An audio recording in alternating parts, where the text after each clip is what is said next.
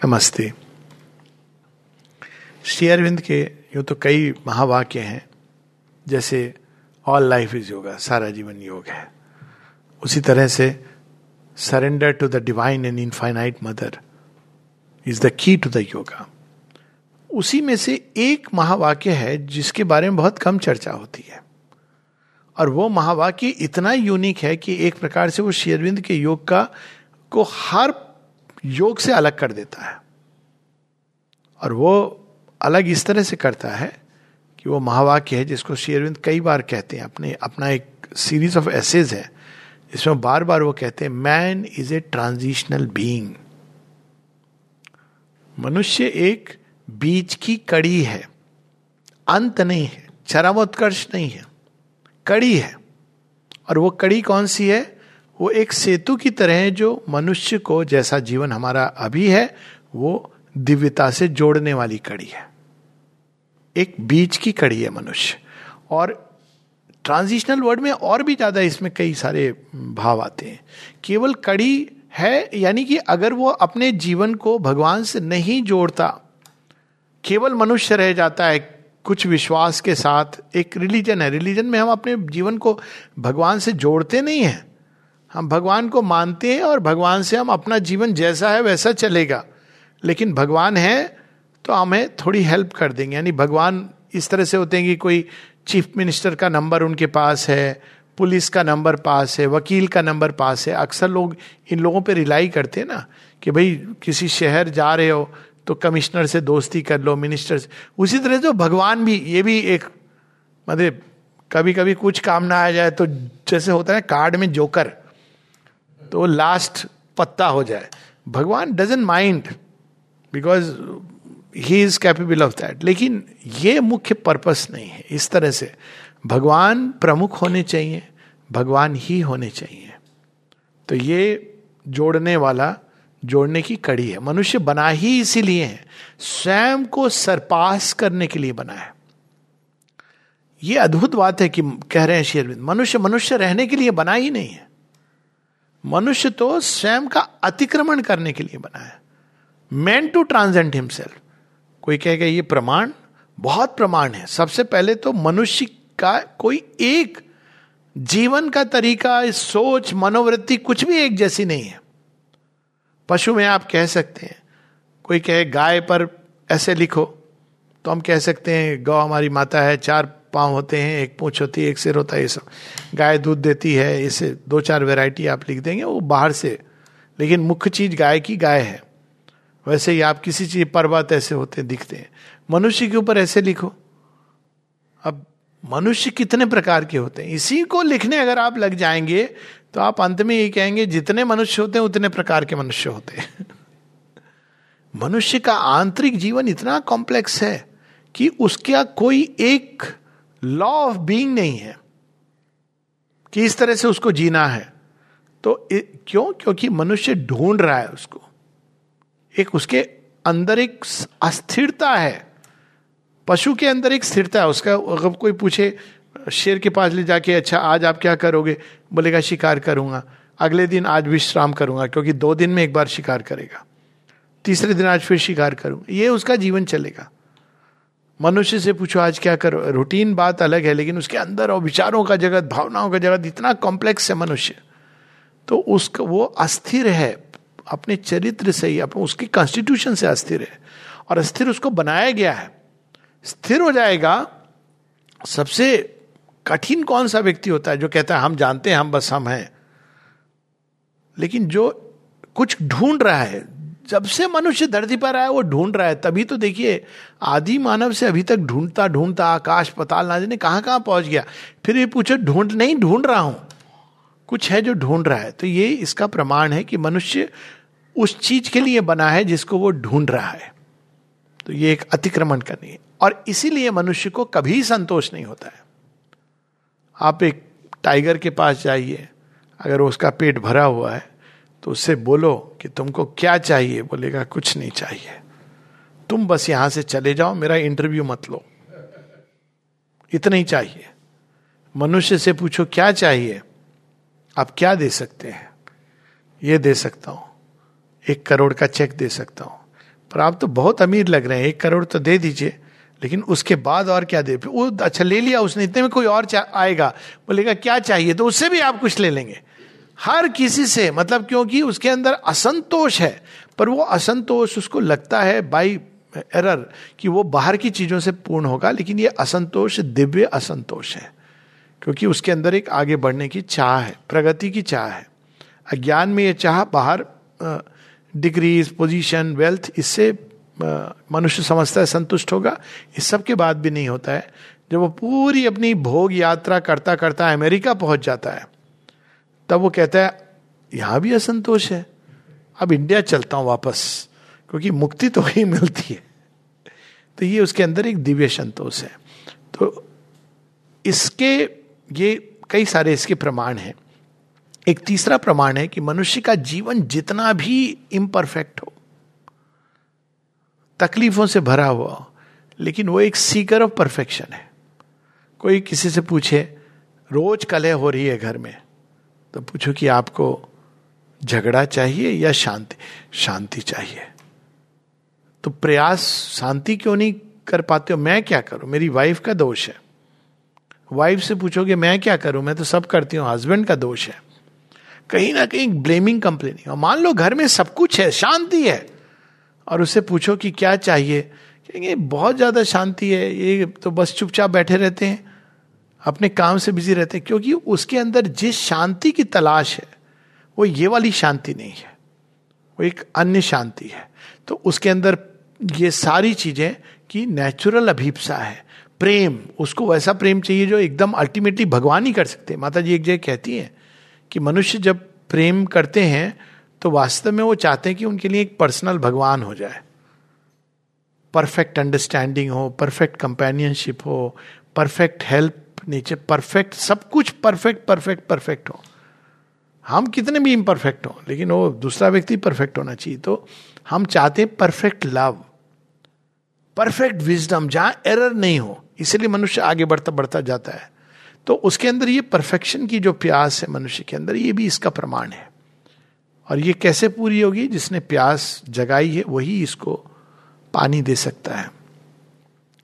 तो मैन इस transitional being से ये सारे भाव। अब ट्रांजिशनल बींग अगर व्यक्ति है तो इतना तो स्पष्ट है कि वो अपनी सीमाओं में कभी उसका कल्याण नहीं होगा परफेक्ट संतोष नहीं होगा। तो उसका कैसे होगा? पहले उसको अपनी सीमाओं का अतिक्रमण करना है। मनुष्य बना ही अतिक्रमण करने के लिए है। आप देखिए सर्कस में जाइए, देखिए। आप बना दीजिए घेरा, वो बेचारे चुपचाप रहते हैं। सिंह चाहे तो एक बार दहाड़ करे तो सारे भागेंगे। कभी कभी ऐसा हुआ है, सर्कस से कोई शेर भाग गया, सब मनुष्य लोग घर के अंदर घुस जाते हैं। हमारे गाँव में एक बार हुआ था, सर्कस आया और खबर आ गई, शेर भाग गया। पता नहीं फेक न्यूज़ हो सकती है, क्योंकि किसी ने देखा नहीं। उस समय तो ऐसे वर्ड ऑफ़ माउथ से फेक न्यूज़ जाती थी ना। सब लोग घर के बाहर मत निकलो यही शेर आ गया, शेर भाग गया। बाद में पता चला सर्कस ही चला गया। अब किसी को नहीं पता कि शेर पाया गया या क्या हुआ उसका, पर सबने चैन की सांस ली कि शेर चला गया। लेकिन नहीं भागते हैं शेर। मंद रहते हैं। मनुष्य को आप कैसे भी जुक्ति से आप नियम के अंदर बांधिए, मनुष्य पहले सोचता है, इस नियम को मैं कैसे तोड़ू? अतिक्रमण करने की उसके अंदर एक स्वाभाविक वृत्ति है। लेकिन अगेन ये व्यक्ति बाहर से जो दिखती है, वो उसका सत्य नहीं है। बाहर से उसको डिसिप्लिन रहना चाहिए। उस, उसका जो रियल सत्य है कि वो अपने आप को अतिक्रमण करना चाहता है। तो उसको सीमा के परे मन की सीमा में बधा हुआ मनुष्य केवल मनुष्य रहेगा। लेकिन मनुष्य अगर मन की सीमाओं को खोले तो एक नई चेतना का वो भागीदार हो सकता है जिसको शेरविंद कहते हैं आध्यात्मिक चेतना। अब ये तो हम लोग सुनते आए हैं बहुत सारे योग में ये चीज़ हुई है। लेकिन शेरविंद कहते हैं आध्यात्मिक चेतना के भी कई सारे स्तर हैं। मानव मन के परे भगवान है, केवल इस तरह से नहीं है। आध्यात्मिक चेतना के स्तर इतने सारे हैं, एक हायर माइंड है, जिसमें हम जैसे प्रवेश करते हैं श्रीन बताते हैं कि वो एक स्टडी सनलाइट की तरह आपको लगता है, अरे, प्रकाश है। बहुत बड़ा, जैसे सुबह सुबह सूरज की रोशनी पड़ रही है हल्की सी तो एक प्रकाश का आभास होता है। उसके पहले रीजन रैशनल माइंड के अंदर अंधकार है। कैसे? रैशनल माइंड रियली नहीं जानता है कुछ भी। वो डिड्यूस कर रहा है इन्फर कर रहा है, प्रयास कर रहा है। लेकिन हायर माइंड के आप जैसी प्रवेश करेंगे हायर माइंड आपको चीज़ों का एक अंदर का अंतर, अर्थ, अंदरूनी अर्थ अपने आप बता देगा। हायर माइंड के अंदर ये क्षमता है कि वो चीज़ों को, के संकेत को समझ लेता है और उस सजेशन के पीछे जो सत्य है सिंबल के पीछे वो उसको पकड़ लेता है। डिफरेंस ये है कि अगर कोई भारतवर्ष में रिलीजन हायर माइंड से जन्म लेता है तो जहाँ एक रिलीजियसिटी है, वहाँ वो हायर माइंड अपने आप, ये एक रिलीजन का जो एक अच्छी चीज़ रही है। तो आप चरणामृत, हम लोग किसी से कुछ पूछेंगे क्या है चरणामृत है? और एक रैशनल माइंड बोलेगा, नहीं नहीं, ये तो गंदा, वो आपने धोया है, पाँव साफ़ नहीं है, इसमें कोरोना हो सकता है। ये रैशनल माइंड बोलेगा। ये डिफरेंस है हायर माइंड और रैशनल माइंड में। इसके और ऊपर जाते हैं तो इल्यूमाइन माइंड वो केवल चीज़ों का सांकेतिक अर्थ नहीं बताता है। उसके पीछे जो एक दिव्य की उपस्थिति का आभास है, उसको मिलने लगता है अंदर में। और उस आभास के कारण उसका जीवन चेंज होने लगता है। वो इल्यूमिनेशन है, एक प्रकाश है, जो चीज़ों के हिडन मोटिव्स को दिखाना शुरू कर देता है। जो चीज़ें छिपी हुई हैं, बाहर नहीं दिख रही हैं, वरना जब हम रैशनल माइंड में रहते हैं तो हर चीज़ को जस्टिफाई करते रहते हैं। जैसे ही इल्यूमिनेशन शुरू होता है तो हम देखते हैं कि चीज़ें क्या हैं प्ले ऑफ़ फोर्सेस क्या है उसके पीछे क्या चीज़ कार्यरत है? ये सारी चीज़ें प्रकट होने लगती हैं। इल्यूमाइन माइंड के ऊपर रेवलेटरी माइंड है। रेवलेटरी माइंड फ्लैश की तरह, वो इंट्यूशन से जन्म लेता है। इंट्यूशन से फॉर्म होता है। तो इंट्यूटिव माइंड हम लोग कह सकते हैं। तो अचानक बिजली की तरह कोई चीज़ कौंधती है। शेरविंद इंट्यूटिव माइंड को कहते हैं जैसे लाइटनिंग स्ट्राइक करती है अंधकार में। और कुछ समय बाद उसका प्रमाण स्पष्ट हो जाता है। काल की गति इसको प्रूफ कर देती है। लेकिन जो इंट्यूशन के आदि हो जाते हैं, उनको पता होता है इनर कन्विक्शन से कि ये चीज़ ऐसी है। शुरू में उनको नहीं पता चलता है, लेकिन एक अंदर में अंतर्भास जागता है। बिजली जैसी कौनती है। अगर उसको इग्नोर करेंगे, बाद में पता चलता है यही तो अंदर में भाव आ रहा था। अब ये मानव जाति इंटूटिव माइंड की ओर बढ़ रही है। और आश्चर्य होगा कि बहुत सारे मैंने तो कई लोगों से देखा है कि लोगों के अंदर ये जग रहा है, लेकिन पता नहीं है ये इंटूटिव माइंड है। इंटूटिव माइंड का ये नहीं होता है कि हम प्रडिक्शन करने लगे that's not the meaning of intuitive mind वो एक अलग कैपेसिटी है फोर साइड की। इंटूटिव माइंड मतलब अचानक अंतर्भाष द्वारा आप चीज़ों को सेंस कर लेते हो, जान जाते हो। और एकदम पहले एक धुंधला सा जानते हैं, फिर बाद में वो बिजली जैसे कौन थी, उतना सटीक होता है वो ज्ञान। Exactly you know the things as they are उसके बाद वो फिर ढक जाता है चीज़ें। Over a period of time वो रिवील करती हैं इंट्यूटिव माइंड और उसके आगे जब हम जाते हैं तो ओवर माइंड वो सृष्टि के पीछे जो मुख्य आइडिया है, उसको पकड़ता है। कितना भी विकृत हो गया है। वो विकृत से विकृत प्रेम। जब श्री अरविंद कहते हैं कि although disfigured based mocked by baser mind mights love is still the power by with which all can change तो वो समझ जाता है देख करके कि, ओ, इसके पीछे प्रेम की शक्ति कार्य करी। बाहर क्या रूप है? उसका बड़ा पॉजिटिव रूप है जेलसी ये सब है. ओवर माइंड इस सत्य को देख सकता है, एकदम आइडिया के सत्य को। वो चीज़ों के अंदर छिपे ट्रुथ को देखने लगता है। और इस तरह से वो, अब वो एरर को समाप्त नहीं कर सकता है, लेकिन उसके पास ये दृष्टि है से और उस आइडिया से अगर व्यक्ति ज्वाइन कर ले तो अपने आप में एक डेमी गॉड बन जाता है, क्योंकि वो उस शक्ति को, उस पर्टिकुलर आइडिया को, ये आइडियाज़ सूर्य से कई जैसे फैलेंग्स निकलते हैं, उंगलियाँ निकलती हैं, इस तरह से डिस्क्राइब किया ओवर माइंड में। तो वो एक प्रकार से एक हेवन में स्वरलोक, उसमें उड़ जाता है। तो स्वरलोक में क्या है, वो एक की आइडिया को पकड़ लेगा, किसी ने लव के आइडिया को पकड़ा। तो उसकी परफेक्शन में जीने लगेगा, उसको जहाँ तक उठ सकता है वो। विजडम को उसने पकड़ा, हर चीज़ में वो विजडम को देख रहा है। शक्ति, वो जो फोर फोल्ड पावर्स है मदर की। तो इस प्रकार से वो ओवर माइंड के प्लेन में लार्ज स्पेसिस ऑफ़ टाइम अब अगर ओवर माइंड के प्लेन में कोई रह रहा है, उससे पूछा जाए कि आप मानव इतिहास को बताइए तो आमतौर पर जो साधारण मनुष्य होगा, बोलेगा, कुछ नहीं, मनुष्य तो लड़ते झगड़ते रहते हैं, उसके बाद मरते हैं, जगते हैं वैनिटी है, कुछ नहीं है इसके अंदर। ओवर माइंड वाले से पूछिए, ये तो साधारण दृष्टि है। वो कहेगा, उत्तरोत्तर भगवान का प्रकटन। ओवर माइंड में लेकिन एक पर्टिकुलर फ्रेज से आप सीमित नहीं है, वही आइडिया अलग ढंग से एक्सप्रेस करेगा। श्री कृष्ण बोलेंगे, लोक संग्रहार्थ, the forward march of humanity. कोई बोलेगा, संसार की जो पूरी हिस्ट्री है, वो असत्य पर सत्य की विजय है, सत्य में विजय थे नानतम। कोई और कहेगा, प्रोग्रेसिव परफेक्शन, वही चीज़ बोल रहा है। तो ओवर माइंड की ब्यूटी ये है, क्योंकि उसमें इतनी विशालता और प्लास्टिसिटी है, रिजुता है कि एक ही आइडिया को आप कई तरह से अभिव्यक्त कर सकते हो। तो जो ओवर माइंड में होता है, वो ये ऑपोजिशन नहीं देखता है कि डेमोक्रेसी और डिक्टेटरशिप वो ऐसा स्टैंड नहीं लेगा कि हम सब डेमोक्रेसी के लिए लड़ेंगे। वो देखा कि सच कहाँ छिपा है।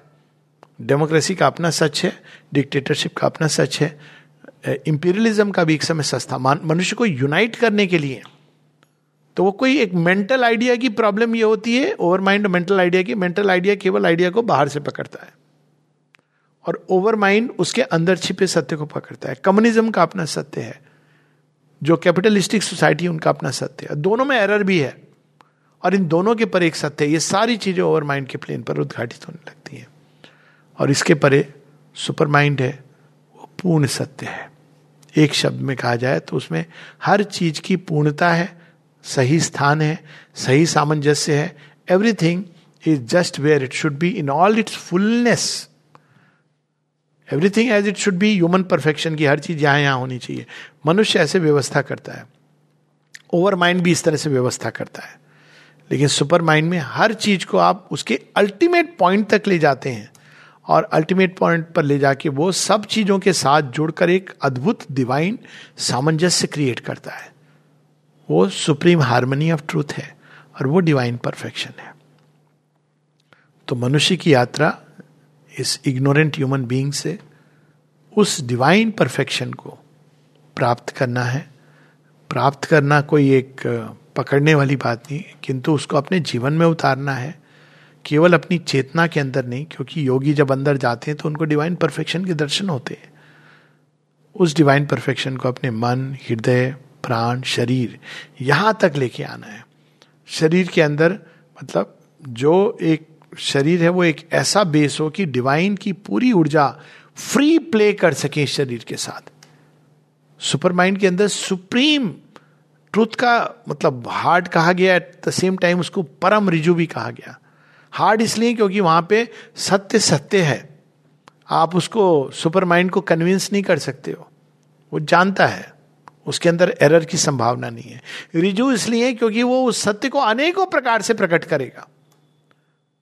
इसलिए उसको कहा गया like million rays of the sun माता जी की इसी चीज़ को तो लोग नहीं समझ पाते थे। माता जी आपने कल ये बोला, आज कुछ और बोल दिया। हाँ। आपने अपने व्यू पॉइंट बदला नहीं। मैं जानती हूँ कि सत्य क्या है। लेकिन जैसे चीज़ें बदलती हैं, वैसे वैसे सुपर माइंड सुपर माइंड एक फिक्स्ड डॉगमा, रिलीजन आप उसको बना ही नहीं सकते हो। क्योंकि वो सत्य केवल मूल में नहीं जानता, वो सत्य के उद्घाटन की correct law right law of everything वो सब जानता है। तो ये मनुष्य की यात्रा है। और आज नहीं तो कल मनुष्य को इस यात्रा पे चलना है। दो चीज़ें सहायक होती हैं। पिलग्रिम स्टाफ ऑफ़ फेथ, जब यात्रा पे जाते हैं। पिलग्रिम स्टाफ ऑफ़ फेथ ये होता है कि आप फेथ को फेथ प्रोटेक्ट करता है। स्टाफ लेके लोग जाते हैं, यात्रा पे लाठी लेके। इसलिए जाते थे कि भाई, लाठी बड़ी अद्भुत चीज़ है। मतलब लाठी से सहारा भी मिलता है, थक गया हो तो टिकाने के भी काम आती है जीव जंतु है तो मारने के भी काम आती है। बहुत अच्छी चीज़ है लाठी। अंधे का भी सहारा लाठी तो फेथ इज़ द लाठी। और दूसरी टॉर्च तो टॉर्च शेरविन इनफैक्ट फेथ को कहते हैं, दोनों चीज़ें पिलग्रिम ऑफ़ फेथ लेकिन सबसे सुंदर टॉर्च है एस्पिरेशन अभिप्सा। हर समय वो ओरिएंट करती रहती है, कहाँ जाना है? हम इससे दूर तो नहीं जा रहे भटक तो नहीं रहे। तो एक टॉर्च का काम करती है। तो उस टॉर्च को हाथ में लेके अभिप्सा की टॉर्च अग्नि को जला के स्टाफ ऑफ़ फेथ को हाथ में लेकर, हृदय में करेज साहस के साथ, और भगवान के लिए प्रेम और समर्पण इस यात्रा को आज नहीं तो कल मनुष्य को लेना है। जिनको बुला लिया गया है इस यात्रा के लिए, वास्तव में उनका जीवन धन्य है। नमस्ते।